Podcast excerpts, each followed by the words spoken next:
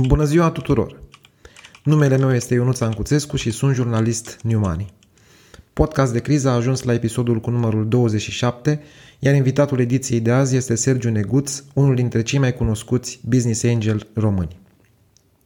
Sergiu este pentru a doua oară invitatul meu în decurs de câteva luni, datorită atragerii unei investiții de 60 de milioane de dolari în FinTechOS, startup-ul tehnologic în care este implicat acum trup și suflet.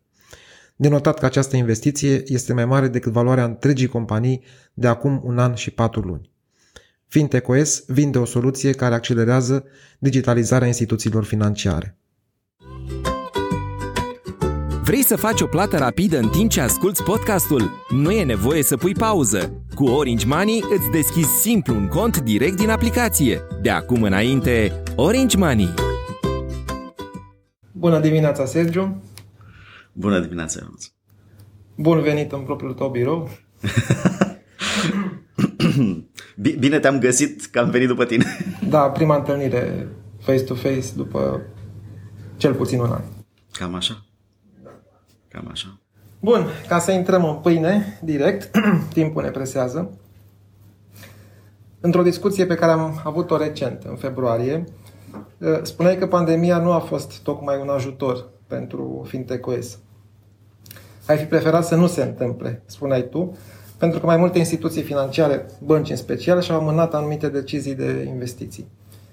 De asemenea, creșterea de anul trecut a fost sub cea așteptată, a crescut undeva cu 200% și voi spuneați în decembrie 2019 că o să creșteți cu, o să creșteți cu 300%. Cum ați reușit totuși să atrageți investiția asta în acest context? Cum v-au găsit cei de la Draper Esprit sau cum i-ați găsit voi? Um, știi, e întotdeauna un mic decalaj între ambiție și realitate și, mă rog, chiar dacă ambițiile noastre sunt și au fost întotdeauna uh, eroice uh, și realitatea a fost undeva prin preajmă, hai să zicem așa, uh, asta nu înseamnă că rezultatele noastre n-au fost la nivelul la care compania să fie super atrăgătoare pentru investitori. Deci uh, am fost sincer surprins în procesul ăsta de investiție, proces care cumva a demarat uh, de îndată ce am fost siguri că, și, și noi și investitorii, că în timpul pandemiei um, piața de investiții de venture capital nu se deteriorează și performanțele financiare și operaționale ale fintech rămân într-o plajă valoroasă, atrăgătoare. Și am, deci am declanșat cumva procesul ăsta în toamna lui 2020, după, după ce am avut câteva luni de referință. Um, a fost, a fost o avalanșă de solicitări și de interes din partea fondurilor, mult peste ce mă așteptam. În sensul în care mă gândeam că, ok, ca să poți să selectezi pe cineva cu care chiar să ai, uh, hai să zicem, și chimie de business și chimie personală și o viziune comună, mă gândeam că vreo 20-30 de fonduri trebuie să găsim cu care să stăm de vorbă. Avalanșa de solicitări uh, și de oportunități de discuție a fost uriașă. Am vorbit cu peste 130 de fonduri uh, ca să ne găsim unii pe alții în, uh, în drumul ăsta cu, că, către Triple Spring. Păi, într-o, noi am declanșat cumva un proces informal, undeva, hai să zicem, în septembrie am început să vorbim mai serios cu fondurile, fără să fim cu adevărat pregătiți, fără să fi avut un pachet complet de uh, prezentare pentru serie B. Dar după aia, în, uh, cumva prin uh, octombrie, am declanșat procesul și am început să scriem proactiv celor cu care stătusem de vorbă de ceva vreme și le spusesem nu e momentul. Și cumva la nivel de decembrie, la sfârșit chiar de, chiar de Crăciun, cumva am avut un, uh, un prim handshake Uh, o primă înțelegere de principiu, de, de gentleman agreement cu uh, Draper Esprit, ca ei să fie ancora în jurul căreia se formează runda de serie B. Bun, uh, în total e vorba de șase investitori. O parte dintre ei uh, deja preexistenți. Ați publicat doar numele a cinci dintre ei. Al șaselea de ce confidențial? Nu avem informații, nu am semnat cu al șaselea încă. Am înțeles. Deci, practic, sunt cinci. Practic sunt cinci. Și, și al șaselea o să aducă o investiție suplimentară peste cele 60 de milioane? Al șaselea este calculat în chestiunea asta, dar nu e semnat. Pentru că nu e semnat, nu comentăm. Am înțeles. Bun. Uh, voi, fondatorii, ați pierdut controlul? Noi, fondatori, e foarte greu de definit ce înseamnă controlul în, în, da. Uh, în businessurile astea, pentru că controlul ține, un, ține de mai multe lucruri, uh, dar da, în momentul ăsta, noi ca fondatori nu mai deținem pachetul majoritar în companie.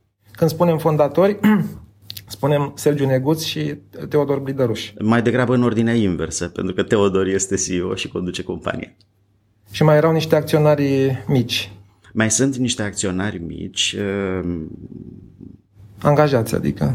Care am pornit cumva la drum, uh, nu neapărat angajați și mai există un, un plan de stock option pentru uh, management care, mai, care completează cum ar veni cap table-ul. Am înțeles. Radu Georgescu mai este implicat în vreun fel? Radu Georgescu uh, are o participare foarte mică în, uh, în companie, dar el ne-a ajutat foarte mult la început. Care s-a diluat și mai mult, acum bănuiesc. În, în măsura în care la început uh, el încerca să ridice un fond în perioada aia uh, și uh, noi ne-am bazat foarte mult pe sprijinul și pe sfaturile lui la, la început. Adică dacă e ceva care, care a funcționat ca un fel de mentorship în uh, faza aia de seed, de serie A, Uh, cam, cam așa a funcționat. Adică una, două, când aveam o întrebare, Radu, tu ce părere ai? Și cred că e foarte important când ești într-o situație de genul ăsta să ai pe cineva care știi că îți vrea binele și pe căruia să poți să-i pui întrebări deschise și întrebări precise și să primești un răspuns în interesul tău. Dar Radu nu a participat la această majorare. Radu nu a participat la majorare, nu. Deci avea o pondere mică, acum este și mai mică. În momentul ăsta, da. Bun. Uh, în decembrie 2019, la uh, prima rundă serioasă de investiții, ați fost destul de transparenți cu valoarea companiei. Acum de ce ați refuzat să spuneți? Habar n-am. Cât faci? Este o decizie care, pe care am luat-o împreună și ca atare nu am, uh, nu am nicio idee. Adică atunci ați fost deschiși și acum da. ați închis ușa. Uh, nu știu de ce, asta nu e, deci nu, nu e uh, decizia mea, dar ce pot să vă spun este că e foarte ușor să estimezi cât e valoarea companiei. Pentru că pe măsură ce uh, orga, organizațiile, companiile ajung să-și crească uh, rundele astea ridicate, ele sunt din ce în ce mai mult într-un spațiu predictibil. A câtă diluție poate să însemne o rundă de serie B într-o piață de tehnologie. Să zicem 25%? Absolut naturală, undeva în range-ul ăla. Uh, deci, mai departe, o regulă de trei simplă da. ne spune cam păi pe da. unde a fost și pe unde ajunge Bun. Uh, compania în decembrie 2019 era undeva, grosomodo, la 50 de milioane de dolari. Iar acum, uh, runda asta este mai mare decât era valoarea în sine a companiei atunci. Și dacă mergem pe calculul ăsta, ar fi undeva la 200 de milioane de dolari. N-am zis, aici, sunt ca, aici sunt ca ambasada Elveției. Da, nu pot da. nici să confirm, nici să infirm, nici să presupun că e adevărat, nici că presupun că e fals. Pot să dau din cap, da. într-un fel sau altul. Uh, ce părere ai de contextul ăsta în care uh, nu vorbesc doar de voi sau de UiPath sau de companii tehnologice, este o o, cum să spun, nu isterie, că sună urât, o nebunie a investițiilor. Nebunie aș fi zis și eu. Nebunie aș fi zis și eu. Eu cred că e, eu cred că se, se împletesc niște, niște lucruri în, în, în ce se întâmplă în zona asta de, de investiții, în zona de tehnologie.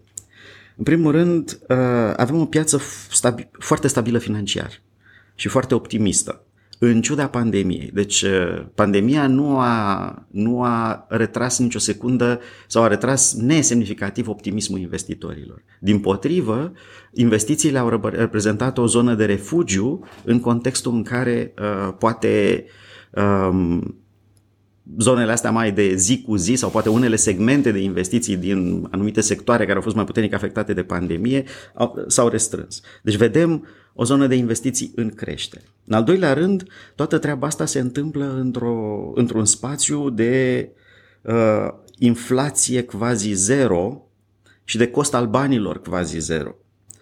Uh, ce înseamnă asta? Asta înseamnă că în societățile mai dezvoltate costul împrumuturilor este foarte aproape de zero, ceea ce înseamnă o capacitate uriașă de a mobiliza, de a multiplica banii aflați în, aflați în sistem. Și unde se duc banii ăștia care se multiplică aflați în sistem? O foarte mică parte din ei se duc în consum sau în orice altă chestie care înseamnă, hai să zicem, sprijinul economiilor de astăzi aflate în dificultatea de a se adapta la paradigma asta de uh, pandemie, dar o mare parte se regăsesc în faptul că orice investiție pe un termen, pe un orizont oricât de uh, lung, atâta vreme cât dobânda aia e, e foarte mică, cât rata aia de discount e foarte mică, uh, tinde să fie acceptabilă. De unde și refugiul ăsta spre investiții. Și mai e o chestiune foarte interesantă în care mi se pare așa cumva că uh, specia umană își pune din ce în ce mai mult speranțele că următorii ei pași de dezvoltare se vor baza pe tehnologie. Și nu știm exact, adică cumva uh, rata asta de discount mică, dobânda mică, inflația mică, ne ajută să punem investiție în tehnologie, indiferent dacă investiția noastră va fi returnată în 3 ani sau în 13 ani. Și aici vorbesc la nivel de societate. Nu există riscul unui bubble? Bineînțeles că există riscul unui bubble, nici n-ar fi primul, dacă, dacă am ajunge acolo. Um, dar asta ar însemna ca ceva din paradigmele astea de care vorbeam mai devreme, ceva din uh, societatea de fără inflație, cu costuri de împrumut mici și cu abundență de uh, uh, resurse să se deterioreze. Știi foarte bine că înainte de pandemie, piața secundară a bursei Aero era o chestie quasi inexistentă. Pur și simplu, sunt zeci de companii care se listează pe Aero și toate au niște creșteri așa ultra spectaculoase, indiferent de domeniu.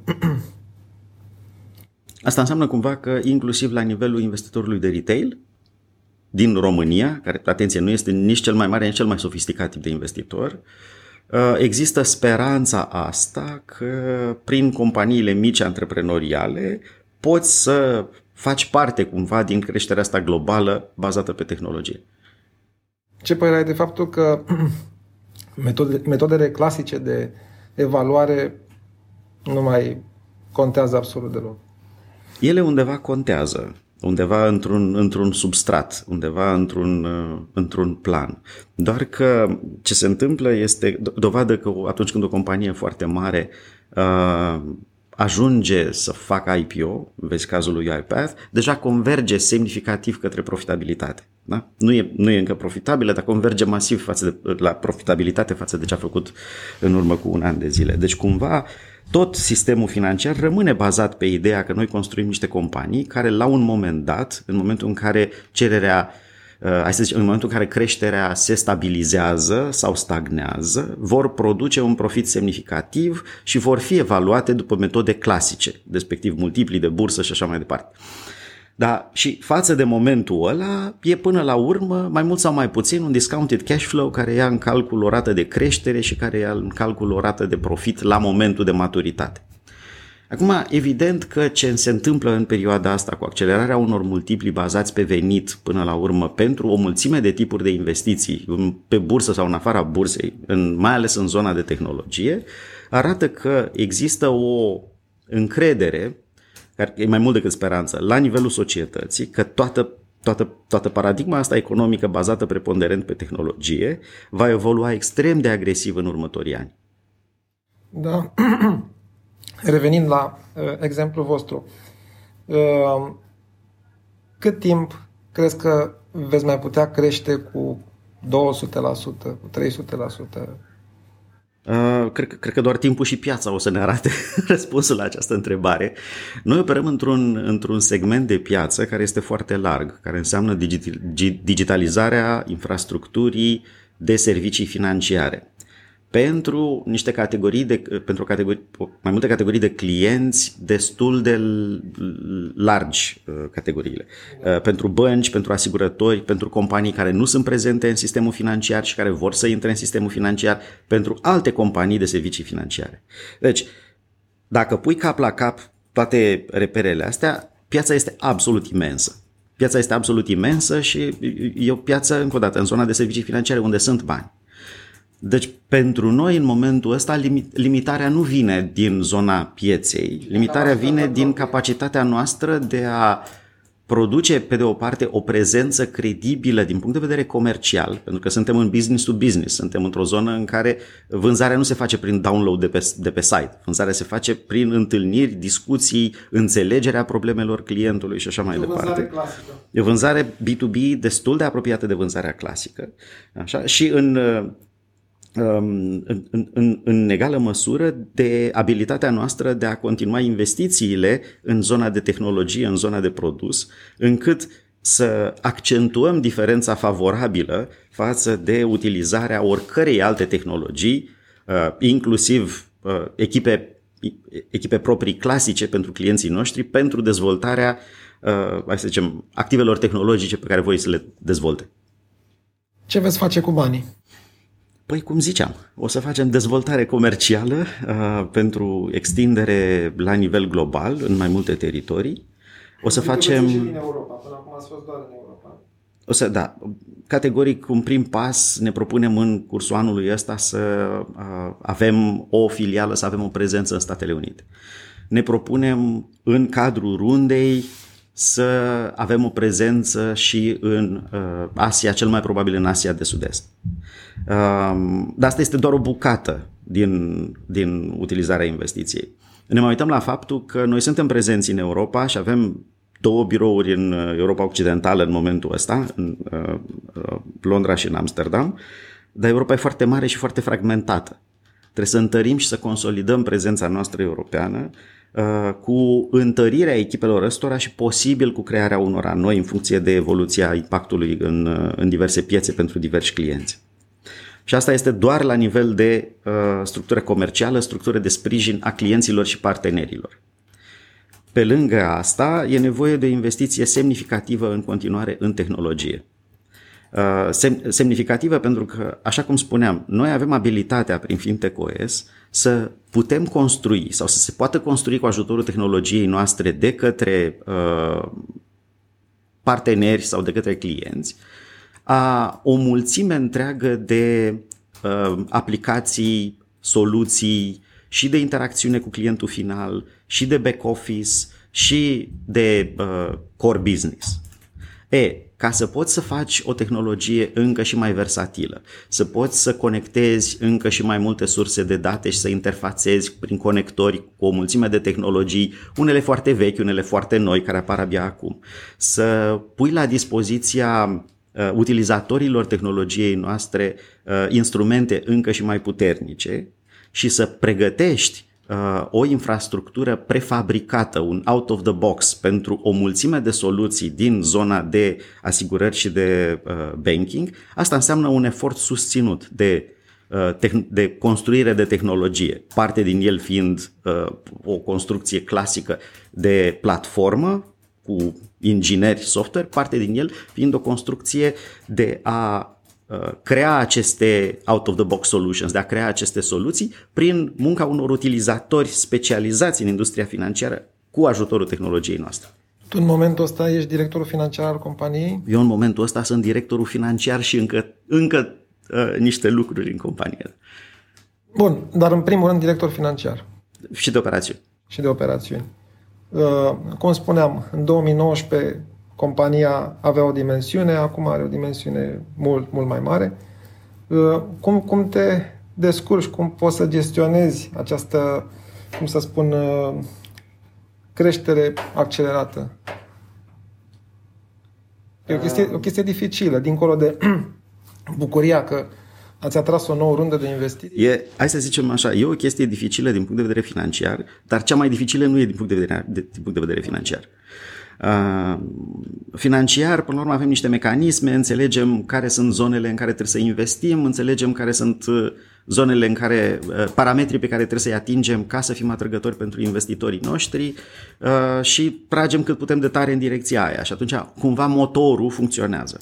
Deci motorul de a livra parametrii aia financiari și de a fi în egală măsură pregătiți ca să putem să ridicăm rundele astea, cumva funcționează. Dar nu asta e cel mai Care dificil. este parametrul cel mai important? Veniturile recurente? Aș zice că sunt veniturile recurente, mai exact creșterea veniturilor recurente, valo- în valoare absolută și ca rată de creștere. Iar când spunem 200% creștere, vorbim de venituri recurente? Vorbim de venituri recurente, doar, doar de venituri recurente. Uh, alte venituri sunt mai degrabă incidentale pentru noi și nu sunt un, un focus explicit. Alte venituri vorbim în principiu venituri legate de implementare, dar care pot să, implementare care poate fi făcută și de noi și de partenerii noștri și de clientul final prin echipe proprii. Um, revenind la întrebarea, la întrebarea ta, um, mult mai complicat decât uh, partea de gestiune financiară e partea de gestiune umană a unei construcții operaționale în care uh, dacă ne asumăm rata asta de creștere și rata asta de a penetra pe diverse piețe și rata de a dezvolta structuri noi în produs și așa mai departe, ne dăm seama că în orice moment mai bine de jumătate din angajații noștri sunt angajați pe care i-am atras în ultimul an. Și peste un an, cel mai probabil, o să fie la fel. Ceea ce înseamnă că uh, ne trebuie o.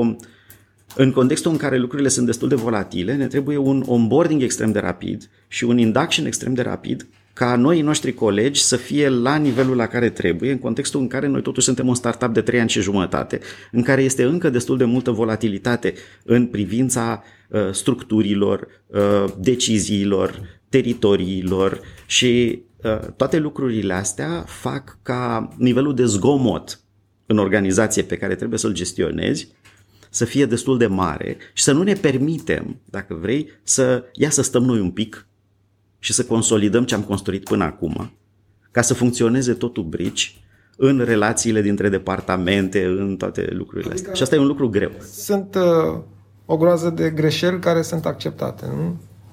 Uh, aș zice că depinde de unde sunt. Uh, să-ți imaginezi că poți să crești cu rata asta și să, să fie flawless, să fie fără, fără erori, uh, mai ales erori strategice de management din partea noastră, e o, e o E un vis frumos. e un vis frumos. Da, am făcut greșeli și probabil că o să facem greșeli în continuare în, în dezvoltarea asta. Totul este să facem greșeli destul de repede încât să putem să ne asumăm costul lor și să le închidem și să le corectăm și să mergem mai departe. Cine se ocupă de uh, efortul ăsta de integrarea noilor uh, angajați? Cine creează osmoza asta E un, vă dați seama, ca în orice firmă, e o, e o structură în care avem un departament de HR care face, care stabilește cum ar veni regulile jocului și, mă rog, care, da, da, care, HR-ul, HR-ul face, face hârtiile. Sunt, nu, HR-ul nu face hârtiile. HR-ul face mult mai mult de atât. HR-ul face procesele care să ne per, să permită, care odată ce sunt adaptate pentru fiecare departament, permit uh, aducerea la zi a oamenilor care sunt nou angajați uh, foarte repede. Așerul face filtrarea oamenilor pe care vrem să-i angajăm într-o bună măsură ca să fim siguri că am angajat ce ne trebuie și că am angajat niște membri ai echipei, nu niște uh, oameni care doar răspund tehnic conform cu CV-ul unor uh, solicitări ai... Uh, Găsiți oameni? Efortul de a recruta este mai mare, mai mic decât înainte de pandemie? Um, E, e greu de spus și am să spun și de ce. E mai greu de recrutat oameni în timpul pandemiei decât înaintea pandemiei, pentru că um, pentru că ei oameni care nu neapărat vor avea interacțiunea față, față în față pe care au avut-o cu colegii lor înainte de pandemie. Și atunci tot, tot ce înseamnă construirea spiritului ăsta de echipă uh, e o chestie mai complicată. În egală măsură, pentru noi, faptul că am crescut atât de mult și că reputația noastră în piață s-a consolidat și că FinTech între timp, cel puțin pentru România, a devenit un nume Iar pentru Occident, uh, chiar dacă nu e un nume din ăsta care e cunoscut de, de, de toată lumea, un, o, un search sumar duce la, o căutare sumară duce la niște rezultate care ne, ne poziționează bine, face ca apetent, apetent, apetitul pe care l-au candidații pentru a lucra în FinTech să fie mai mare. Da? Deci nu atât din cauza pieței, piața cred că nu ne, folos, nu ne ajută foarte tare să recrutăm oameni noi, cât mai degrabă din cauza creșterii noastre ca organizație, suntem mai în măsură să angajăm uh, talente decât eram în urmă cu un an și jumătate. Cât sunteți acum? 300. Uh, mai mult sau mai puțin. Bun. Față de cât? Uh, în, la începutul 2020? La începutul 2020 eram vreo 140-150. Deci v-ați dublat. Și ne-am dublat. Și cea mai mare parte din această dublare a apărut acum în ultimele luni, în momentul în care am știut că avem tot ce ne trebuie ca să ridicăm o rundă de serie B și am știut că avem finanțare și că ne putem permite mai degrabă decât să așteptăm momentul anunțului, deci momentul în care am finalizat toată tranzacția, am fost, uh, am, am pornit la drum și am crescut echipele în anticiparea rundei mai degrabă. Draper Esprit este un fond mai puțin cunoscut pentru români. Uh, de ce Draper Esprit? Draper Esprit e un fond foarte mare, um, fond foarte mare și listat la bursă um, și care are în zona asta de tehnologie financiară deja niște investiții uh, care au evoluat spectaculos. Draper Esprit era cumva cunoscut, mă rog, nu era neapărat cunoscut pentru, pentru noi, dar Draper Esprit avea deja o investiție indirectă în uh, noi prin uh, uh, Early Bird, ei fiind unul din investitorii lui Early Bird. Asta nu înseamnă că am avut vreun contact neapărat înainte de uh, procesul ăsta, dar uh, cred că motivul principal pentru care am ajuns să avem, uh, să-l alegem pe Draper Esprit și să fim aleși de Draper Esprit, e faptul că în momentul în care am început să stăm de vorbă, ne-am dat seama că avem o viziune comună privind piața. Și știu că asta e mai degrabă în zona de limbă de lemn în care uh, chestia asta, știi, deci doi oameni au făcut o, o tranzacție și brusc viziunea comună e uh, marota pe care toată lumea o pune în față. De ce? Pentru că așa. Dar ce s-a întâmplat, și asta o spun uh, tuturor, este că în, în procesul ăsta de investiții, prima întâlnire e o întâlnire de jumătate de oră, în care ne tatonăm, ne cunoaștem așa un pic și dacă ne place, mergem la o întâlnire de o oră în care discutăm mai pe larg și așa mai departe. Sunt foarte puține fonduri, foarte puține fonduri. Cred că vorbesc aici de uh, numărabile pe degetele de la o mână, în care am avut de la bun început uh, claritatea faptului că am în fața mea un, un profesionist care nu doar că înțelege piața în care suntem, dar înțelege uh, anumite trenduri legate fix de tehnologiile pe care le oferim noi ceva mai bine decât mine. Da? Și cred că genul ăsta de, de a putea să, mă, să, să fiu sigur, pe de o parte, sigur de anvergura fondului, sigur de uh, capacitatea lui de a susține investiții în creștere în runde succesive, Um, de uh, faptul că e un fond cu o reputație bună care să ne permită să ne conecteze eventual pentru originatori de fonduri pentru rundele următoare.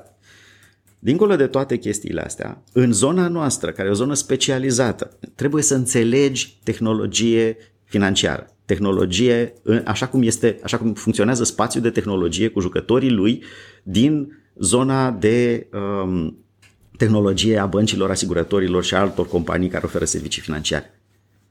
Și chestia asta, uh, cum ziceam, foarte puține din fondurile cu care am stat de vorbă au fost, uh, o au la nivelul oamenilor care lucrează în fond. Foarte multe fonduri o au la nivel de advisor, în care la un moment dat, la întâlnirea a treia, apare cineva din, uh, dintr-una din investițiile lor sau cineva care a lucrat 20 de ani în spațiul ăsta și care are într-adevăr tot know-how. Interacțiunea cu fondul a fost uh, face-to-face sau? Uh, toată interacțiunea asta a fost uh, uh, online. Toată interacțiunea cu toate fondurile care au participat la proces a fost online. Deci a fost o premieră și pentru tine. Da. Eu îmi doream foarte tare când mă gândeam că o să fac o ridicare de rundă de serie B să mă duc în principalele uh, centre financiare ale lumii. Adică să te mai și plimbi. Să mă mai și plimb, da, să merg la Londra, să merg la New York, să merg în, uh, în uh, San Francisco și să, exact, și să mă întâlnesc cu niște oameni. Ei bine, cea mai mare parte din investitorii cu care am stat de vorbă au văzut peretele ăsta de aici, pentru că majoritatea colurilor le-am luat de aici. Da. Uh, bun. Ce poți să îmi spui despre concurență? Este o, un cașcaval tentant piața asta pe care sunteți voi, dar bănuiesc că nu sunteți singuri. Uh, nu suntem singuri, dar suntem ambițioși că drumul pe care am apucat-o e un drum destul de singular. Uh, ce vreau să zic cu treaba asta? Cum ziceam, e o piață de sute de miliarde piața asta de, de, uh, de digitalizarea serviciilor financiare. De digitalizarea serviciilor financiare, dacă o iau așa la, la modul global. Dar um, depinde în ce zonă suntem, în ce zonă de tehnologie suntem, concurăm cu, cu jucători foarte diferiți. Pentru că, așa cum ziceam, noi avem abilitățile astea care se cheamă end-to-end, de la un capăt la altul. Uh, adică putem să facem și soluții de digital engagement, adică de interfață utilizator, și soluții de automatizare, de middleware, care să uh, construiască și să automatizeze procese și uh, elemente de core, respectiv design de produs, construire de structuri de date, interfațare prin data pipes cu o mulțime de alte soluții. E, Faptul că suntem, avem lărgimea asta de, de, mișcare. De, de mișcare ne dă un avantaj de multe ori, chiar dacă punctual, să zicem, clientul are nevoie de o soluție concretă. Nu știu, uh, originare de împrumut pentru întreprinderi mici și mijlocii. Da sau cu, cu sau fără uh, partea de onboarding de client nou din zona de întreprinderi mici și mijlocii. Asta este un caz, să zicem, destul de tipic, dar nu, nu e singurul. Și, nu, și sunt mai mulți furnizori de o soluție de genul ăsta în piață. Da? Modul în care ne diferențiem într-o situație de genul ăsta este că pe lângă uh, obiectul ăsta, pe lângă aplicația asta, pe lângă soluția asta, în momentul în care clientul a implementat Um,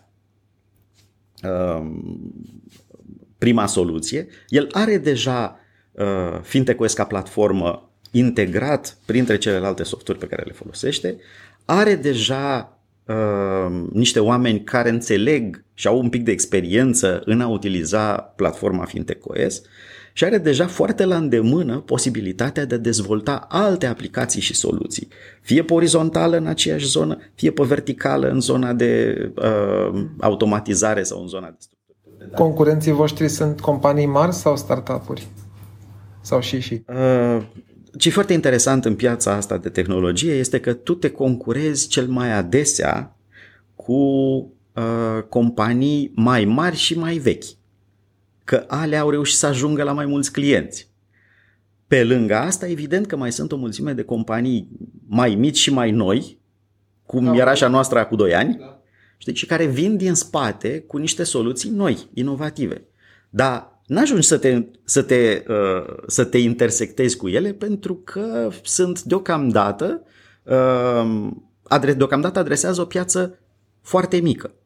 Da? Exact ce s-a întâmplat și cu noi la început. Și ce se întâmplă și cu noi acum, întreb pe cineva în America dacă a auzit de FinTech șansele sunt foarte mici, doar dacă ești un analist în zona asta de tehnologie și urmărești piața pentru ce mai apare. Uh... Am înțeles. Bun, și apropiindu-ne de finalul discuției, când uh, ne vedem pentru seria C? Uh, posibil. Deci, uh, uh Asta cu planificarea seriilor următoare de investiții e o chestiune care ține de foarte mulți factori. Ține în principiu de cât de repede ne dezvoltăm, uh, care este apetența în piață pentru o dezvoltare mai rapidă, mai accelerată, care este apetența în piață pentru a uh, investi în continuare legată mai degrabă de rata noastră de creștere și de parametrii noștri financiari, plus uh, starea Um, pieței de investiții de venture capital globale. Um, dacă toate lucrurile merg cam ca acum, așa, și suntem într-o piață din asta predictibilă, atunci fiecare rundă din asta de investiții, în principiu, aduce, aduce resurse pentru undeva una jumate, doi ani în medie. Da? Și atunci cam asta ar fi orizontul standard de timp. Dar asta este e, o, e o variabilitate uriașă în jurul orizontului ăsta standard de timp, încât să putem să punem, lucrurile poate să meargă mult mai repede sau mult mai încet. Da. Mulțumesc mult, Sergiu. Mulțumesc. Uh, te invidiez pentru faptul că ai rămas uh, la fel de relaxat, deși ai de cheltuit 60 uh, de milioane de dolari. Eu aș fi mor de frică dacă aș fi în locul tău. Uh, și, și eu sunt, da? Ce să fac? Adică doar nu o să stau aici și o să tremur din cauza presiunii astea.